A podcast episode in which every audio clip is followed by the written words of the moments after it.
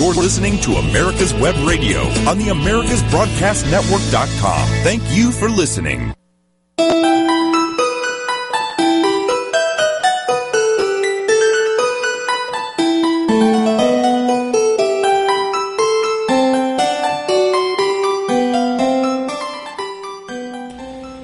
Good morning, listeners, and welcome to Dr. Ann's Relationship Radio. This radio program is based on my belief that almost every challenge we have today had a seed from some unresolved relationship issue we had in the past. This idea covers a wide variety of themes, and I often find family of origin issues, negative feedback from teachers and peers, and traumatic events at the bottom of the basket that holds the reasons for what seem like unresolvable issues in our lives today. Let me offer an example. Let's examine substance abuse. I select this topic because many of us know someone who struggles with substance addiction issues. For years, substance abuse was deemed a moral issue. Alcoholics were bad people. Many people considered heroin use as something that was done by the lowest of society. And in my years as a chemical dependency psychologist, I noticed that the desire to use didn't really relate to ethics or the morality of someone else. Most of the addicts who have honored me was sitting with them while they processed their addiction issues had a much deeper reason for using than just getting high or loaded. And you know, when I discovered that, listeners, it was like this aha moment. This is not um, a judgment when people get addicted. This is a deep-seated challenge. So, as I just said, surprising to me was the depth of emotional pain behind the drinking and using and the suffering that had gone on before one even thought of reaching for a needle or a joint or a bottle was sad to listen to. Most of my patients traced their pain back to a relationship issue that caused such deep hurt that their need to numb their suffering carried forward for years and years. I determined that it was the past unresolved relationship issues that needed to be treated at the same time the mind-altering substance use was treated. So over time, I noticed that many of my patients were getting better. Ha hallelujah. They were able to feel joy and happiness, which were foreign emotions to most of them. Their emotions were controlled by their substance use. But then I noticed that while some of my patients were abstinent from their chemical addiction, they had picked up a behavioral addiction along the way. And what are behavioral addictions? They're gambling, shopping, binge eating, hoarding, impulsive stealing, and also we've added a new one. Uh, video gaming can be an addiction, and kleptomania and sex addiction. Over time, I hope to have guests on this program who will educate our listeners about these types of behaviors that are often not considered addictions by the general public. So in one of the groups I conduct each week, a patient relapsed and told the group that she didn't think she had it in her to make yet another attempt at sobriety. She also admitted that she'd replaced her cannabis use with gambling. She reported that she was excited every time she heard the casino bells ring and she knew that she was going to win a huge jackpot. She was married to that idea. And I asked her what she'd won in the past, and she told me that she was $5,000 in debt. But it was okay because she had a tax return coming and would pay it off when that arrived. So it's easy to slide from one type of addiction to another, and this is where resurrection comes in. Often we think about the word resurrection when we think about Easter Sunday or going to church. That's not how I'm using the term. What I mean by resurrection is the idea of leaving yesterday in the past and waking up to a new day of opportunity. Resurrection takes work And today's guest has been through chemical addiction, behavioral addiction, and resurrection. Michael Burke's story is quite remarkable, and I'm going to let him share it with you himself. As a brief introduction, I want my listeners to know that today, Mr. Burke, JD, is the president of the Michigan Association on Problem Gambling. It is the board and is the board on the board of directors for the National Council on Problem Gambling, and is the author of Never Enough. I want you to pay attention to the name of this book, and I'll tell you why in a second. Never Enough: One lawyer's true story of how he gambled his career away and uh, the, all the proceeds of that book go to pay back his clients. Mr. Burke has been in recovery from alcoholism for 40 years. That is such an accomplishment. And he's been in recovery from gambling for 17 years, another huge feat. In preparation for our program today, I asked him to send me his resume, and I received two single-spaced, small font pages. It would take me the entire hour to mention all of his accomplishments. So, without further hesitation, Mr. Burke, welcome to Dr. Ann's Relationship Radio. Thank you so much, Dr. Ann, and it, it's truly a pleasure to be here. Aw. Well, you have so much to share with our listeners, and I, I want to lead us through your story step by step. Tell us about your relationship with alcohol. When did you start drinking? And why did you turn to alcohol? Okay, well, uh, I'd like the audience to know that I was raised in the small community of Howell, Michigan, with my nine brothers and sisters. Hmm. I come from a family of lawyers. My grandfather, George Burke Sr., was an attorney in Ann Arbor, Michigan. And to this day, the Burke Law Firm is the oldest existing law firm in all of Washtenaw County. After the Second World War, he was appointed as a judge at the Nuremberg war trial. So when he came back to the States after that event, he had a lot of political clout. Now, my father went to law school, became an attorney, joined the family firm, but he just didn't care too much for the day-to-day practice of law and wanted to do something else. Well, my grandfather used some of that political clout that he had, and he went to the governor of the state of Michigan.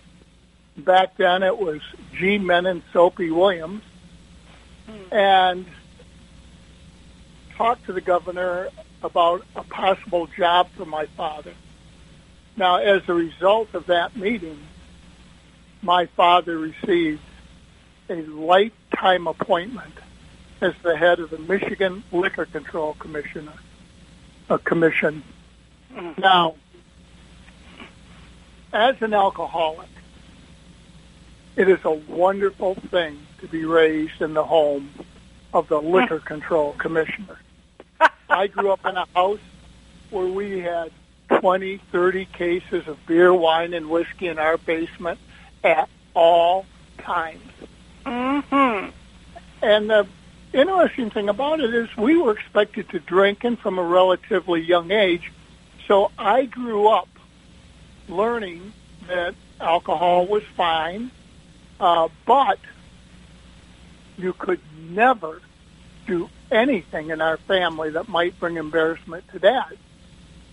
Now, that created a social, uh, a social control drinker. And oh, I I knew can from just day imagine. one that I could never get in trouble with it. But it was kind of easy for me because, like a lot of alcoholics you had on your show, I was born with this incredibly high tolerance to alcohol, and I could drink and drink and drink. Mm-hmm. Well, later on in life, I end up getting married to my high school sweetheart, Jane. And Jane's father was an attorney in Howell, practiced for over 50 years. So in 1972, when they talked about opening up this brand new law school, we talked it over and decided I'd be the one to carry on the family tradition. And I entered the very first class of Cooley Law School. Now, this was interesting. I knew at that point in time that I drank too much. I also knew that the first year of law school was a make it or break it year. If I got through that, I could just skate. So I was faced with a decision, and it was an easy one for me. I decided I was going to give up drinking because I really wanted to be an attorney. Mm. So I put the top on the bottle, put the bottle up in the cupboard, and personally, I just used a little bit of willpower, and I got through that first year just fine. Hmm. Now, of course, what that meant to me, the alcoholic, was that I could go back and start drinking again, and I did that in my second and third year of law school. Mm-hmm.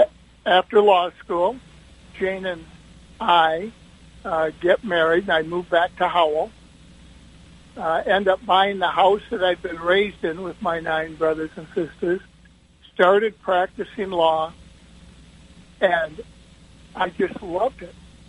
The practice of law was more than I ever dreamed that it could be. Well, as a drinker, I'm wondering what types of problems that you did you encounter because it sounds like you got through law school just fine and then you just fell in love with your job. So, as, again, as a drinker, what types of problems did you encounter?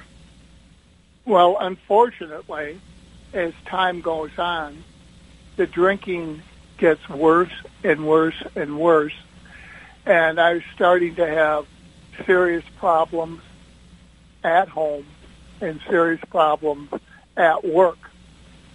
So I had to make a decision again about my drinking, and this time it was really easy. I was not going to lose the practice of law to alcohol. So this time I decided to quit drinking. I told my wife, I told some of my friends. I thought I'd get some support for it. Hmm. But Ann, this time it was different. This time I couldn't stop drinking. No matter how much willpower I used, no matter how hard I tried, no matter what I did, I couldn't stop. So yes, and I that's be, the cue. Oh, it and it certainly was. I became what we call in the field a closet drinker. Mm-hmm. I started sneaking my alcohol. I told everybody I was going to quit, and so you know, I couldn't let people down and not be able to do it. And so now I'm starting this whole new life of living two lives. The one where uh, I told everybody I've stopped drinking, but I'm literally buying a pint of Gordon's vodka every day uh, to yeah. get through those days. Well, Michael, we're coming up on a break and we're going to come back to um, Michael Burke listeners in just a few minutes.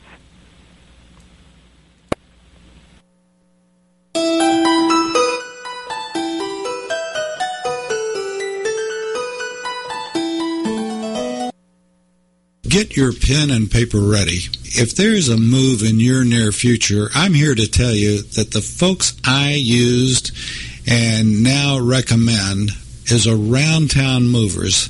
Timothy and the guys recently moved me, and I am and was totally satisfied with a sometimes not so fun experience moving. Call Timothy at 770-378-4708 and make it a good move and a good experience. Around Town Movers for that local or cross-country move. Timothy, around town movers, in my opinion, are the best. That's around town movers. Call them. Whether cruising the strip in a 57 Chevy or taking the family on a vacation in a 71 Oldsmobile Vista Cruiser, you need to tune in to Classic Cars with Steve Ronaldo and Jim Weber every Saturday from 8 to 9 a.m. on americaswebradio.com.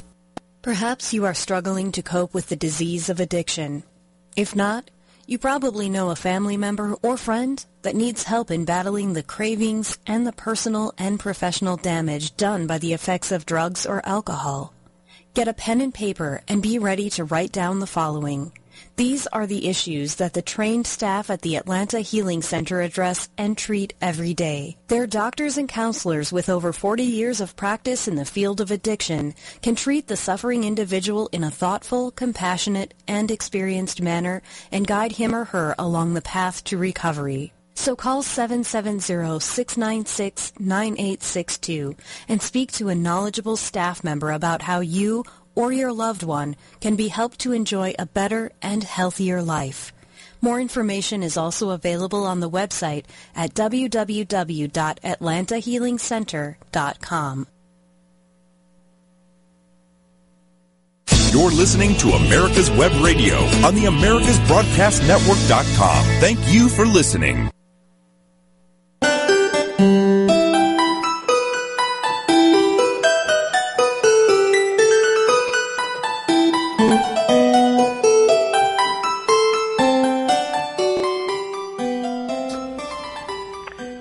Back, listeners, to Dr. Ann's Relationship Radio. We are here with Michael Burke, who is telling us his life story, which is really important, I think, for everybody to hear. So, Michael, picking up where we left off, you were a, became a closet drinker, telling everybody that you weren't drinking. I think probably many of us can relate to that. So, how did alcohol affect your personal life? Well, and the biggest thing was my lying. Uh, my wife and I had been together for years. We were madly in love. And now I started lying to her about my drinking, and I had to carry that lie with me every day. Wow. And how did it perf- uh, affect your personal, your professional life, I mean? Well, I was not doing the job uh, that I should be doing. I was truly a functional alcoholic, but things were sloppy. Things were not getting done. I was starting to have problems at work also. Yes, and you know, functional alcoholism is the mask that we can hide behind because it makes us look okay, but inside we are so not okay, and unless we're in deep, deep, deep denial, we know that we aren't, and it's an internal struggle every day. Um, I, I want you wondered if you would tell us three things that happened to you that led you to decide that you were an alcoholic. Um, number one was hiding my drinking, lying about it. it. The one thing I've discovered in this whole process, and this is so important to me, the foundation of every addiction is built upon lies. Mm-hmm. I also had tried to stop drinking and I couldn't. And then came a trip out to Las Vegas where I had made up my mind to leave Jane and I get out there and that all blows up. And when I came home, uh, that is when I decided uh, with a real gentle but loving nudge from Jane uh, to go into treatment and get help in a 30-day inpatient treatment program. Well, it's hard to be married to an alcoholic unless you, well, it's always hard. And uh, codependency and alcoholism and addiction kind of go hand in hand often. Uh, I wondered if you'd like to comment about that. Oh, I, I agree a hundred percent. Uh, I find all addiction to be biopsychosocial. Um, mm-hmm. And the genetic uh, predisposition is uh, unbelievable. Uh, there was a history of some alcoholism in my wife's family. She never drank much in our entire 50 years together. Um, but there was drinking in the family, and so she learned to become codependent there, and it carried right on through into our family life. Yes, it's it's very painful, and I was wondering, Michael, oh, was there an underlying issue that you were trying to drown out with alcohol? You know, it was it was so long ago.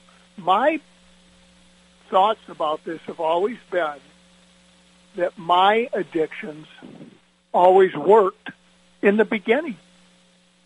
And and and you know, when I was first drinking, um, I could go to parties. I thought I was funny. Um, I felt I felt more confident. Um, but unfortunately, as the drinking gets worse and worse and worse, that changes and and the addiction takes over. I've I've always said that the uh, chains of addiction are too weak to be felt until they're too strong to be broken. And that's how yes. I felt my life was. Yeah, and in listening to you, I'm just wondering if um, having to be so perfect in your role as a child in the family that you came from was a, a pressure. You know, and it, it, it certainly was. And I also remember that uh, my father, for all the kids, decided what we would do when we grew up. Mm-hmm. And uh, the boys would be uh, football players to get scholarships for college, and I did that. And then uh, the suggestion was that I get into sales. Mm-hmm. And it's funny, Ann, because I was unable to go to law school uh, until my father passed away because I didn't want to disappoint him. Wow. So that sounds like an alcoholic family to me. oh, and believe me, we were. Everybody in the family, basically, almost all of them were. Um, and yet I can tell you today uh, that that's not the situation in our family anymore. We're a close-knit, loving uh, Irish family that just doesn't choose to drink a lot anymore. Well, I think that's really interesting because it comes to my next question for you, which would be what made you decide to get into recovery from alcoholism? That's a huge decision. Yeah, well, it was either go into treatment uh, at that point in time uh, or our marriage of 10 years was going to be over. Mm-hmm. And believe me, uh, that was an easy decision for me to make then. And you know what? I, I'd gotten through that stage where nobody knew. Everybody knew, of course. Of course. Uh, and so I went into treatment, and it literally turned my life around. That is wonderful because part of what I do in my profession is treatment. And boy, relapse and trying and trying, and then you get worn out. And I think you've been clean for 40 years from alcohol, and that is just so admirable. Would you share your recovery path with our listeners? Because most people uh, that I deal with, at least, go through this, oh my God, I just remember all the good old days, and it takes them out, that euphoric recall. So how did how did you do it? What is your recovery path that's kept you clean and sober for 40 years? Well, I was so fortunate in that I had such a healthy partner. Um, my wife was at this time finishing her master's program at the University of Michigan. She was a special education teacher and uh, just an incredibly, incredibly beautiful, loving person. But at this time, she took some classes in addiction. She learned about alcoholism. Mm-hmm. We went through a year of therapy and counseling, marriage therapy and counseling together. And I learned so much from that. And we were able to sit down and with a third party work out a lot of these problems. Um, and our life was as perfect as any two people could ever have it until I slipped into a second addiction. Yeah, we'll get to that in a second. So, did you ever get bored with your recovery path um, and look around you and go, "Oh, I remember those good old days"?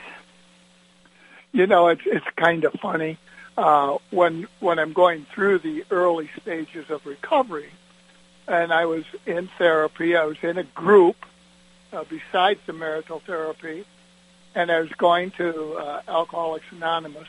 and my practice had changed. I went out on my own, started working primarily with alcoholics. So I got to see every day almost for the rest of my life the effect that addiction had. And you know what? I don't have those fond memories. Today I can look at my drinking days realistically and and really feel sad about what I lost because of my addiction. Yes, and my experience too is because I'm very blessed that I get to sit with people in recovery who have hit a bottom and, and walk their path, so, so to speak, with them. And I also have people who come in and say, you know what? I don't know if I'm going to do this recovery because I really like drinking. And, and they won't do anything different and they expect a different outcome and they can't control it. So that, that's what I am used to. And part of what we do is try to help them overcome those inclinations. Yeah, so and it's, you know, it's the greatest yeah. form of denial. Well, I like yes, it. I'm not, you know, how do you how do you beat that? you don't. It's very difficult. yeah. yeah. Well, we can't beat anything unless we want to. But for many of us hmm. alcoholics, the idea of having fun equates to getting drunk with friends or going to the bar. When you were drinking, what was your idea of fun, and how did you alter that perception of what fun is? Well, in the beginning, it was fun. I was a party boy, you know. I, I was, like I said before, I thought I was funny. Um, I enjoyed being around people. But then, when I got into the hidden aspect of my drinking, then I just felt guilt all the time and remorse. And I didn't have an awful lot of fun in the in the end stages of my uh, drinking. Um, and I don't miss that one bit. I remember the early days, and were there good times? Of course, there were weddings, there were good times with the family, but the devastation that was done because of my addictions far outweighed the good times that I had. If I uh, found Michael, tomorrow, I'm, I'm going to have to interrupt us because we're coming up on another break. And um, listeners, we will be back with Michael Burke talking about recovery from alcoholism and from gambling addiction. We'll be back in a few moments. 45 years of experience is behind the most trusted name in auto transportation. Passport Transport, the first and finest today. That's why Passport Transport is the preferred auto transport for major auto manufacturers, concours, museums, tours, and collectors, and should be your choice from across the state to across the country. When you have the need, go to PassportTransport.com and enjoy the peace of mind referenced experience will give you. Passport Transport. Hi, this is Steve Ronaldo, host of the Classic Car Show on America's Web Radio. Uh, just talking to you about antique car insurance. I think that uh, if you're looking for the best coverage for your classic car, consider J.C. Taylor Insurance. They've been our my insurer for years in this hobby and have the top rating of every, all of the insurance companies in the hobby. When you get ready for insurance, call J.C. Taylor or visit jctaylor.com on the internet. Hello, I'm Dr. Mike Karuchak. Have you ever wondered what doctors talk about amongst themselves? If you do, join us on the Doctor's Lounge and hear the doctors' conversations amongst themselves. Join me and my co-host, Dr. Hal Schertz, every Thursday morning, 8 to 9 a.m. You're listening to America's Web Radio on the AmericasBroadcastNetwork.com. Thank you for listening.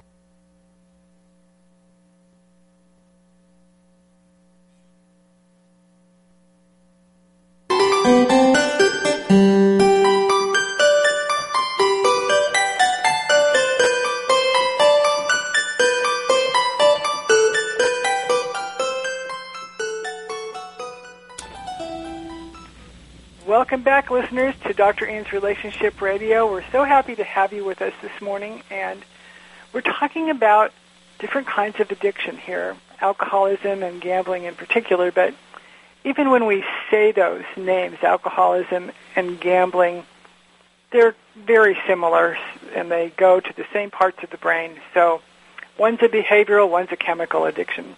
Michael Burke, welcome back. And um, we were talking about how to have fun and what and how to change your perception of what fun is. And where many of my patients come from is, oh, I remember those good old days, and it was really fun, and I was really funny, and I was the life of the party. And often, I ask my patients, well, would you tape that? and they tape it and they bring it back and they go, "Oh my God, I am a loony bin." I'm quoting them. So our perception isn't really what's factual actual, and I wondered if you had a comment about that. I certainly do. The longer you can get away from your addiction, the more time you can put behind it, the more honest you're able to become about it. It is it's exactly so like true. you just said. Yeah, no, that's so true. And I, I'm also wanting to ask you, we know that many people struggle with what's called a cross addiction. Would you explain to our listeners what cross addiction is? Yes. Uh, cross addiction is either suffering from two addictions at the same time or doing what Mike Burke did uh, giving up your drinking, getting into a good recovery program, and fall prey to another addiction. Yes, and, and we often we we often do that so blindly, thinking, "Well, this is a new way to have fun." What led you to decide that gambling was fun? Uh, I gambled a little bit as a young man, and and it was fun uh, for me back then. Uh, and then through the college years, there'd be the occasional poker game, and it really would excite me. Uh, but I was drinking then, so you know, it never it never seemed to get out of control because I was happy in my alcohol addiction. I didn't need another one. Uh, but after I gave it up, things started to happen. I started making uh, trips out to Vegas once a year. That was it.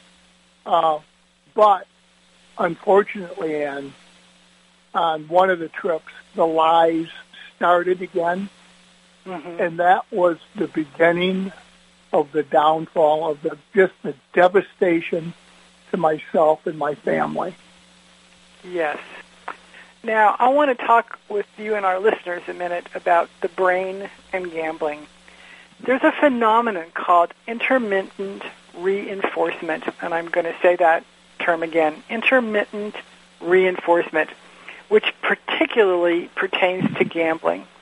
So intermittent reinforcement is random and unpredictable and occurs when one is rewarded occasionally but not continuously. So gambling, for example, um, when you get three cherries, you think, "Oh my gosh, I got a reward," and you put all the slot machine money from the three cherries back in, and then you put more of yours in because you got this reward, and you expect another. So you don't win every time, and you don't win the same amount when using a slot ex- uh, machine, for example, because that wouldn't be exciting, and it wouldn't be fun if you won all the time or if you lost all the time. So occasionally you win, as I said, three cherries and less often you hit a jackpot. And the reinforcement causes a positive and euphoric response in the brain that is, in some circumstances, can lead to gambling, this intermittent reinforcement. Now, Mr. Burke, how did this phenomenon of intermittent reinforcement lead you to a gambling addiction? Well, first of all, I will tell you that there are three stages of gambling, compulsive gambling, mm. winning, losing, and help, hopelessness. Ah. But the first stage, Ann, is winning. And a lot of people don't understand that. They say, what do you mean winning? Well, when you first start out gambling like I did, uh, and when I started gambling a lot is when they opened the new casino in Windsor, Canada. Windsor is about an hour away uh, from Howell, where I lived. And I could sneak over to Windsor and I could gamble. You know, I'd set my limits, three hundred dollars. I never took more than three hundred dollars in the beginning. Hmm. I'd only go a couple days a week in the beginning, and I had plenty of money. I had a great law practice. Everything was going good, so it was wonderful. And but I never told anybody I was doing this. I would sneak over there. And that is the key for the gambler. When you're gambling and you're not talking about it, that is something to be aware of.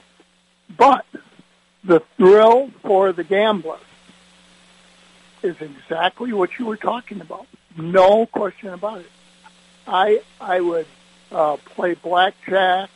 Uh, that's what I started as an action gambler. I ended up my gambling days um, playing the slot machines, but in the beginning, in the beginning, that uh, blackjack was just such a wonderful feeling. You lose most of the hands, but you know what? Gamblers can sit there and lose 20 hands in a row and win one, and that one or that one big loss is the one they that carries them for the rest of their life. Interesting. Now, uh, does it come become like a little family? If you go to the same casino, they know you, and you get perks, and you feel loved and accepted. You know, there was there was quite a bit of that in Vegas when I'd go out there once a year, the perks and all of that. And in Windsor, I did have a few friends, and when you say friends, it would be people I could borrow money from if I knew that I was going to hit on a machine and I was out of money. And you're talking to a lawyer who believed that. I Yep. believe that with all my heart and soul that I was just one or two bets away from hitting the jackpot. And let me tell you quickly, that actually happened to me. I remember putting in my last $20 token and hitting a $10,000 slot. Yep. And so that's what I remember. I don't remember the hundreds of thousands of dollars I lost. Yeah. I remember that one time. Yeah, of course, everybody would remember that. That's just like goes to the pleasure center of our brain, and it's a reward, and we want to keep winning because we're on a winning streak, right? And the first time I won a hundred thousand dollars, I'm sitting by the slot machine, and people would walk by and ask if they could touch me. Oh my gosh. You know, I mean, Yep. so it fulfilled it fulfilled the big shot role for me. You know, and I got that stimulation from the reinforcement of the win, uh, and yet I'm losing incredible sums of money at the same time. It's so interesting that you say you remember the win and you don't remember all the losses. And I just want to say, for, from a gambling addiction standpoint, there has to be a need to gamble with increasing amounts of money to feel excited, and or one gets irritable or restless when you try to cut back on your gambling. I would think. Um, and You are ab- Go ahead. You're absolutely right. Uh, Yeah. Henry, Dr. Henry Lesieur, one of the pioneers, wrote a book on that, and he called it The Chase. hmm And that's what gamblers do. And and for some reason, that little pleasure center in our brain uh, just lights up when we when we hit the jackpot. Um, and that that is absolutely all that we are capable of recalling. And we believe, we believe that it's going to happen. Yeah, yeah. It's that mental preoccupation with gambling that develops um, into a significant monetary loss. And by the way, that area of the brain that's the pleasure center of every Yeah. human's brain is called the nucleus accumbens. And man, is it powerful! And it's just the tiniest little thing. And it doesn't really have words. It just has feelings that we don't even have words for. So over time, the gambling addict perceives gambling as a stress reliever. Is that true? That's what I've learned. Oh, uh, you know, absolutely. And one of the things that I learned, the uh, American Bar Association did a study with Hazelden, and it mm-hmm. showed that 36%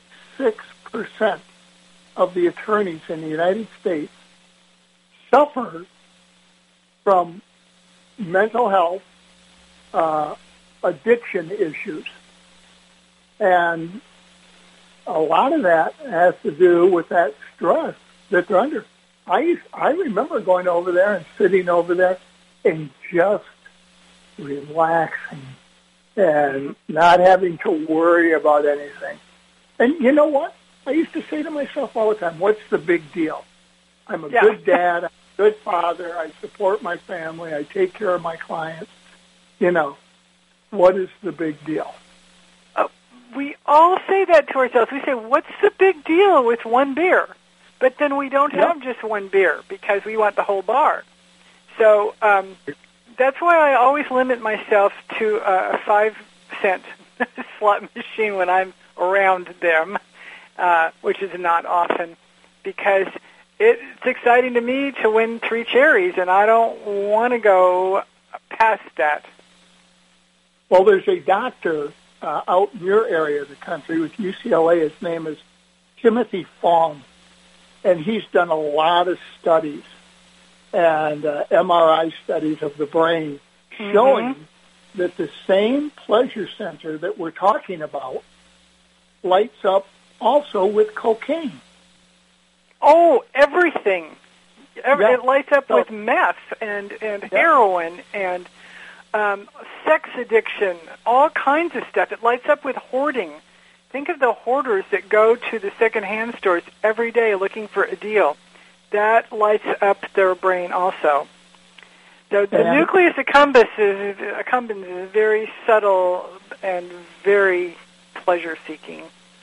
Um, I, I need a short answer because we're coming up from a break, but would you share okay. with our listeners what happened to you in your career as a result of your gambling addiction? And Michael, I might have to interrupt you for the break, but start on that for us, would you? Okay. Um, well, I got into a position where I was running out of money. And so I went to a client, started borrowing money from the client. The day came for the payback and I didn't have it. And I was going to be exposed. And so mm-hmm. what I did is I took money out of my client's IOLTA account to pay back this client. That's like their trust account. That is my the lawyer's trust account, and it was something I knew when I was five years old that a lawyer never does. Uh, I've discovered that today that it's called ego dystonic behavior. Doing something that you never in your wildest dreams would think of doing.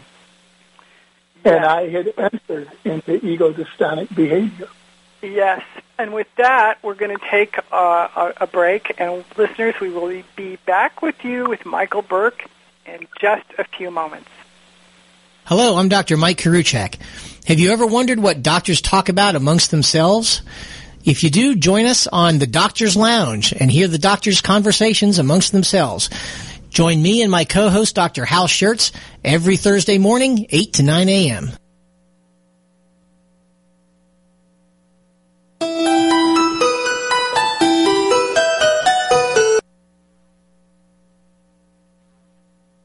This is David Donaldson with the Atlanta Healing Center, conveniently located in Lawrenceville, Georgia. At AHC, your success is our goal. Addiction recovery is about more than just not using. It's about becoming a whole person and addressing all aspects of your physical, psychological, and social needs. Please call us at 770-696-9862 or you can reach us on the web at www.atlantahealingcenter.com. Your auto love and investment demands the best, and for 45 years, Passport Transport has been meeting those demands. From manufacturers to the one-car collectors and all other facets of the auto industry and antique auto hobby. The first and the finest with unequaled service and peace of mind. Passport Transport, your auto transportation company. Contact PassportTransport.com with your need today. Passport Transport. This is Daryl Pullis inviting you to listen to America's Homegrown Veggie Show right here every Saturday morning at 10 Eastern Time. Great guests, great tips, and valuable information about growing your own vegetables, fruits, and herbs. You're listening to America's Web Radio on the AmericasBroadcastNetwork.com. Thank you for listening.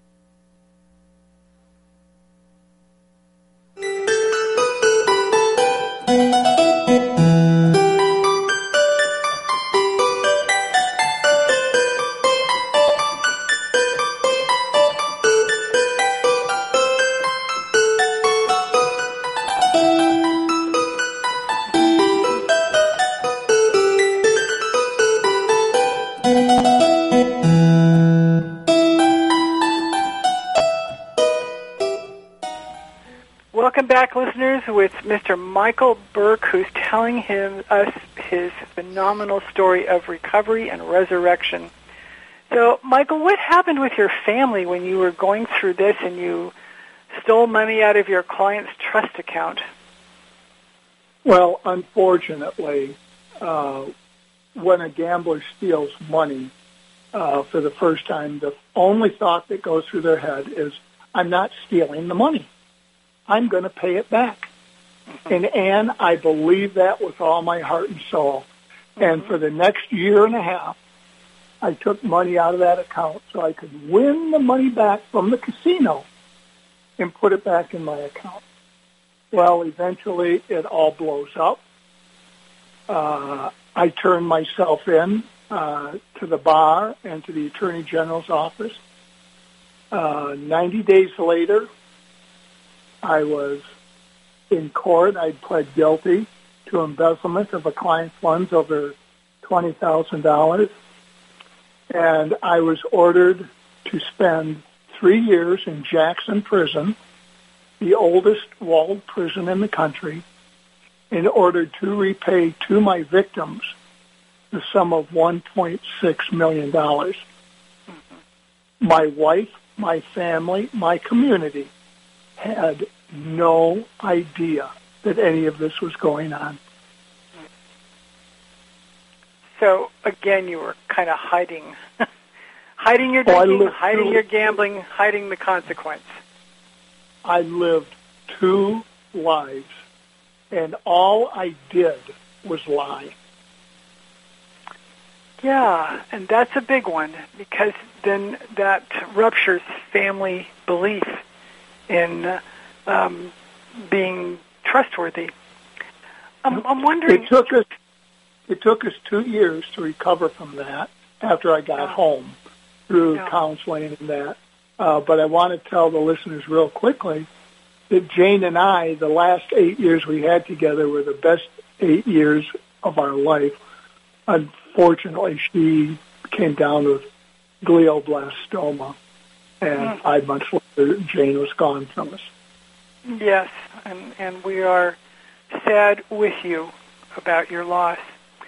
Um, was there an underlying issue? Because I'm going to come back to what I started the program out with. Was there an underlying issue that you were trying to band aid with your gambling?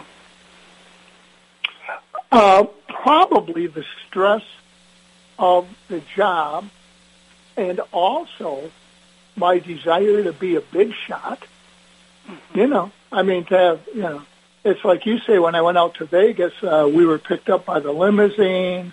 Yeah, that was in the good days. That was during the winning phase of the addiction. Uh, it was fun. It was exciting. And Ann, I must make one thing perfectly clear. Only one to two percent of the population suffers from a gambling addiction.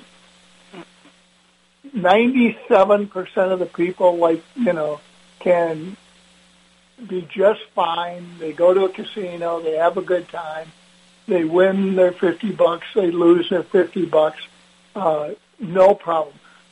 I work with the casinos every day of the week. The casinos are the only ones funding treatment for the gamblers. Yes, and in every gambling um, casino, there is a Gamblers Anonymous meeting, right? Well, what they do is they set up programs that they call them their responsible gambling programs, and they have information for the gambler who's in trouble. And if you think you're in trouble, for God's sake, either call your state helpline or contact the casino host. You know, Ah. they are there. They will help you. They will get you set up in a program. Well, Uh, um, MGM is doing wonderful things uh, in this area. that is wonderful. And I'm wondering if, like, being the big shot was the same thing that you tried to deal with with alcohol. Oh, I'm, I'm sure it was. It made me feel uh, invulnerable, you know, and and I could do anything I wanted, and I was I was just as smart, and I was just as handsome, and I was just as good a football player. You know, um, it worked for me until it didn't. Yeah. There's a little component of every addiction called grandiosity. Oh. And I think we all need to be mindful of grandiosity because it's an ego feeder. You agree? I agree a hundred percent. Okay. Now, I get it that you had to decide to get into recovery from gambling, but there's an, even if you went to prison, there's no guarantee that you come out of prison because I deal with some of the prison population and you go, okay, well, I'm never going to do that again. I learned my lesson. So many people still have the belief that, oh, I can do this occasionally. It's sort of like alcoholism. I can do that occasionally. And it leads them down the path of no return. How did you decide to stay in recovery from gambling after you got out of prison? Well, even more so while I was in prison, Ann, because the number one pastime in every prison in the United States is gambling. Mm-hmm. and it's open and they know about it. And the, the problem is it keeps a large part of the, co- of the population happy and they're, they're not a, a trouble. Uh, when, when I came home, uh, I will tell you because of the devastation I had done to my family and because of my years of uh, participation in AA, I, number one, while I was in prison, my family sent me every book they could find uh, on gambling, and there weren't a lot of them. Uh, every article that came out, they sent to me. Uh, so that's where I started getting my uh, expertise in in gambling while I was there. And my wife and my two daughters supported me. Um, and then when I got home, uh, once again, it's back to the therapy couch uh, and GA and AA. Um, and, and I tell people, I, any any 12-step program, any self-help program, anytime you're doing something where you're talking to other people honestly about yourself, is going to help you get through that period of time. I couldn't agree with you more, and I have so many of my patients say, well, I don't believe in a higher power. And I say to them, yes, you do. You've used substances as your higher power to alter your mood, relieve stress, and as a social lubricant. And you've used gambling or hoarding for the same reason. So we always have to replace our higher power with something different. Let me tell you what I learned early on at Brighton Hospital 40 years ago. The first week I was there, they took us downstairs to an AA meeting, and after the meeting, everybody stood up to say the Lord's Prayer, and I refused. Nobody was going to make Mike Burke say the Lord's Prayer. You know what? I never had a problem saying the Lord's Prayer in my life. I can tell you exactly what it was. I was so ashamed hmm. of what I had done, of what I had allowed to happen. This is before I learned what addiction was. I took it all to me as a bad, evil sociopath. And you know what? I'm not. But it took some time to learn that, and I couldn't talk to a higher power until I could start talking to myself. Yes. Now, Mike, you wrote a book, and I love the title name, and I'm going to tell our, our readers this in very slowly so they can write it down. It's called Never Enough One Lawyer's True Story of How He Gambled His Career Away.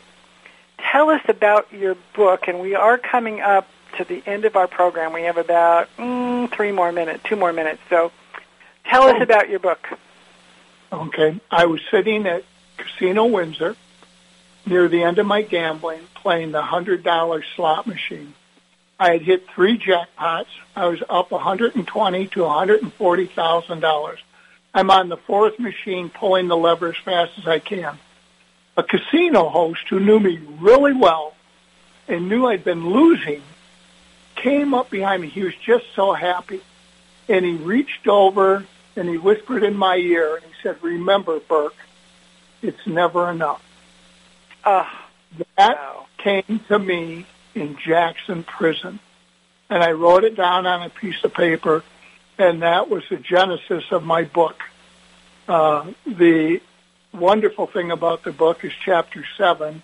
My two daughters uh, combined to write that chapter because they wanted families to know uh, what it's like going through this, and that there is hope.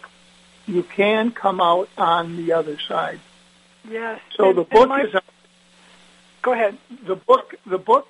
Unfortunately, the American Bar Association, my publisher, stopped publishing this year after 10 years of having it in print. But you can oh. still get it as Kindle. And if you want to hear my story, go to Michael Burke, attorney, compulsive gambler. And it's on YouTube. And it is the whole story of uh, what I went through and pretty much follows the book. Well, and your story is amazing. If we're near the end, there's one thing that I really want to add to the people listening. Yes. I go around the country telling alcoholics not to gamble, telling gamblers not to drink alcohol, and they both think I'm crazy. I want the world to know that addiction is addiction is addiction. If yeah. you have suffered from one addiction, stay away from them all. Nobody ever starts an addiction thinking, well, this is where I want to end up in Jackson Prison. Yeah. Well, Mr. Michael Burke, thank you so very much for being such an interesting and informative guest, and your generosity with sharing your story with others is quite a community service. And I want to offer you my respect for being on the recovery path. And listeners, today we learned about Mr. Burke's relationship with gambling and some of the unresolved relationship issues that led him there. If any of you out there have an addiction, you too can resurrect and you too can change your life. Remember my weekly closing words. Only you can make your world the way you want it to be. Until next week, this is Dr. Ann Schubert supporting all of you to resurrect from your challenges. You're listening to America's Web Radio on the AmericasBroadcastNetwork.com. Thank you for listening.